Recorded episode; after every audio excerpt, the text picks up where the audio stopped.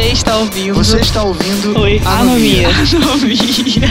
Você está ouvindo. Anomia. com Rafael Rafael Kepler. Kepler.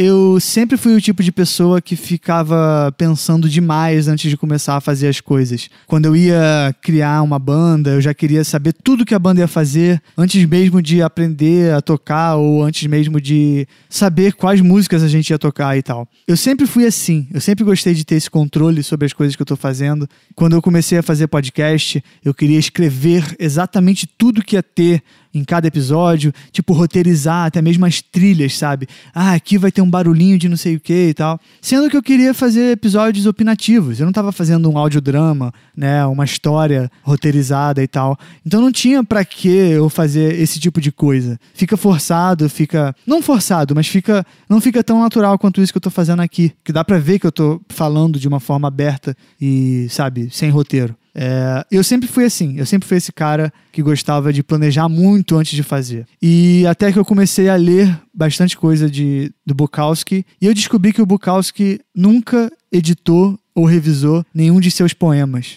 Ele simplesmente escrevia e da forma que vinha, vinha. Acabou. É isso. Isso abriu minha mente. Isso fez eu perceber que, caralho, ca... um dos caras que eu mais admiro na poesia, um dos caras que eu mais acho foda, ele não revisa as coisas, não revisava as coisas. Então eu comecei a, a me desprender dessa procura da perfeição e dessa procura do, do perfeccionismo que eu tinha, sabe? E hoje eu me sinto livre para falar de qualquer forma com vocês e para ligar o microfone e simplesmente começar a falar as coisas que vêm na minha cabeça. E eu acho que o grande medo que eu tinha e que eu sei que muita gente que está me ouvindo tem, é por isso que eu estou fazendo esse episódio, porque talvez eu possa ajudar essas pessoas que ficam pensando muito antes de fazer.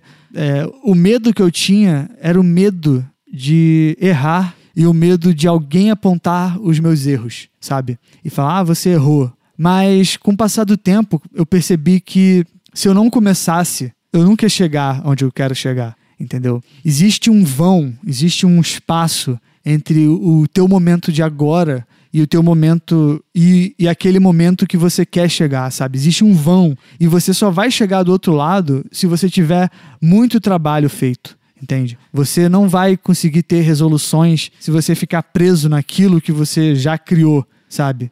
Se você tem uma ideia de um podcast, por exemplo, se você tem uma ideia de música e você tem essa mesma ideia há 10 anos, você nunca vai evoluir além disso, porque você não fez, você não concretizou.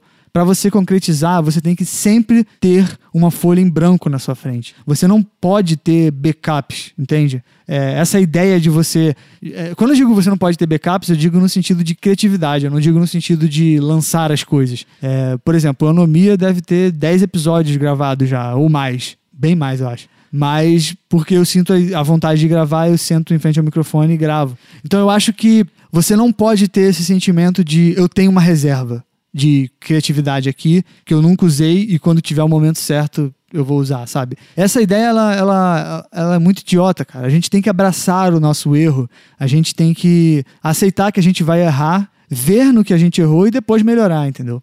E eu acho que esse era o meu maior medo mesmo, de ter as pessoas apontando para mim falando: "Caralho, cara, olha ali, você errou". Mas cara, a maioria das pessoas que apontam pra gente a maioria das pessoas que falam que a gente fez tal coisa errado são pessoas que não estão fazendo nada, entendeu? Você não vai ver um cara bem sucedido na vida chegando para um outro que está tentando fazer algo novo e criticando, cara. Quem vai te criticar é quem.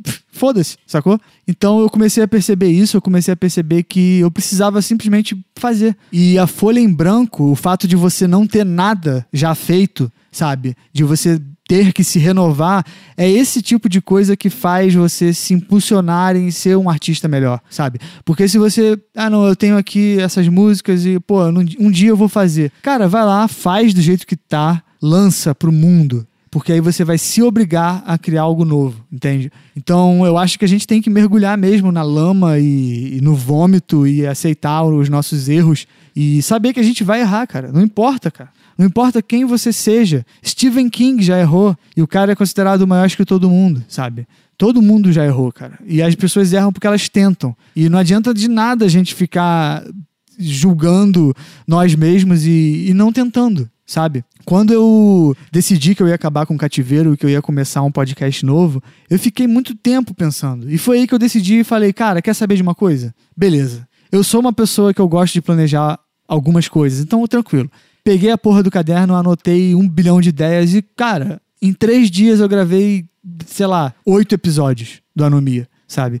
Eu consigo gravar quatro episódios da Anomia se eu quiser por dia, entende? Porque eu tô me sentindo mais livre em simplesmente trocar ideia com vocês. É óbvio que eu tenho projetos mais que precisam de mais atenção, só que podcast, cara, as pessoas gostam dessa. Eu, o que eu mais gosto no podcast é a sensação de estar tá ouvindo um amigo conversar comigo, alguém que não tá lendo um texto, entende? Então, o que eu fazia no cativeiro era uma outra coisa assim. Se fosse uma, se eu estivesse contando uma história ok eu ler um texto, sabe? Mas como eu tava dando opinião, eu tava querendo, eu tava querendo me aproximar das pessoas, não faz o menor sentido eu escrever um texto e ler. Fica falso, fica, né, robótico, enfim, já falei. Mas aí eu decidi simplesmente começar a fazer. E então, se um dia eu quiser fazer o Anomia de outra forma, eu vou fazer, entende? Se um dia for para acabar, vai acabar. Eu não fico muito preso a essas a esses conceitos que as pessoas ficam, né? Enfim, eu falo muito disso aqui, você sabe disso. Então eu só acho que de verdade é, a gente não pode. A gente não pode dormir no ponto, sabe? Tem um, um, vídeo do, do Casey Neistat lá no YouTube, que é um vídeo que ele fala assim, que é a vida em 27 segundos.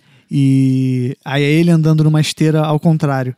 Aí ele fala que a vida é igual você andar ao contrário numa esteira, né? E se você andar, você continua no mesmo lugar, né? Tenta se imaginar andando ao contrário numa esteira. Se você estiver só caminhando, você não vai sair do lugar. Você vai ficar ali andando parado no mesmo lugar. Se você parar de andar, a esteira vai te levar para trás. Se você quer andar para frente, você tem que correr, sabe? Você tem que correr. E no sentido artístico e, e criativo da coisa, esse correr tem a ver com não ter espaço para pensar muito sabe? Não ter espaço para essa meditação de merda que a gente acha importante. De, ah, será que eu devo fazer isso no meu canal? Será que eu devo fazer isso? Mano, vai e faz, sabe? Só isso. Então, como eu disse do Bukowski, cara, o cara não revisava os poemas, sabe? O Stephen King, ele escreve no improviso, ele começa um livro sem saber como vai acabar, entende? E é lógico que existem pessoas que não funcionam assim. Nenhum ser humano é igual ao outro, exatamente mas eu acho que sobre essa questão de fazer cada vez mais, sabe, treinar o seu ofício, isso é uma coisa muito necessária. É por isso que jogador de futebol tá lá todo dia fazendo a mesma coisa, sabe? Porque ele tem que treinar, cara. Ele é um atleta. Você tem que agir como um atleta. Pelo menos é como eu vejo a minha criatividade.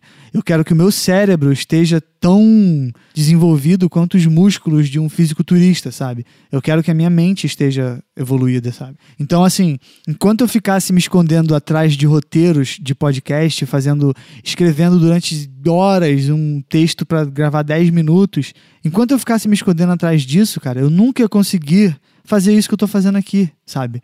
E talvez isso que eu tô fazendo aqui vai evoluir com o tempo, eu vou me tornar uma pessoa que improvisa melhor, que fala melhor, que se expressa melhor. E, sei lá, às vezes eu posso subir num palco e fazer algo que hoje em dia eu tenho muito medo, que é me expressar com as pessoas e ser vaiado, sabe? Porque eu não tenho medo de subir no palco para tocar música, mas eu nunca subi no palco para falar, sabe? Pode ser, pode ser que o Anomia se torne algo assim, ao vivo, vai saber, né? Enfim. Então, cara, eu acho que a gente.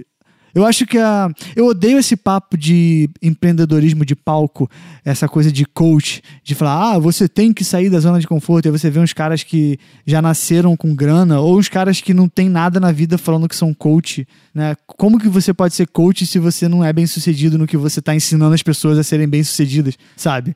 Mas eu não estou tentando te ensinar a ser bem sucedido. Eu só estou falando que a gente tem que criar cada vez mais, entende? A gente tem que botar a nossa expressão artística para fora, a nossa expressão, sei lá o que você quer fazer, mano. Você quer ser um radialista, um dublador, um desenhista, sabe? Você tem que se exercitar, tem que malhar isso aí, tá bom? Então, não fique parado, cara. Não fique parado, porque pensa sempre na esteira, ao contrário. E vai lá ver esse vídeo do Casey na estética, é muito bom, tá bom? E espero que você crie muito e que a gente se encontre um dia aí para trocar uma ideia sobre criatividade e essas coisas que são muito bacanas. Valeu, um beijo, até a próxima.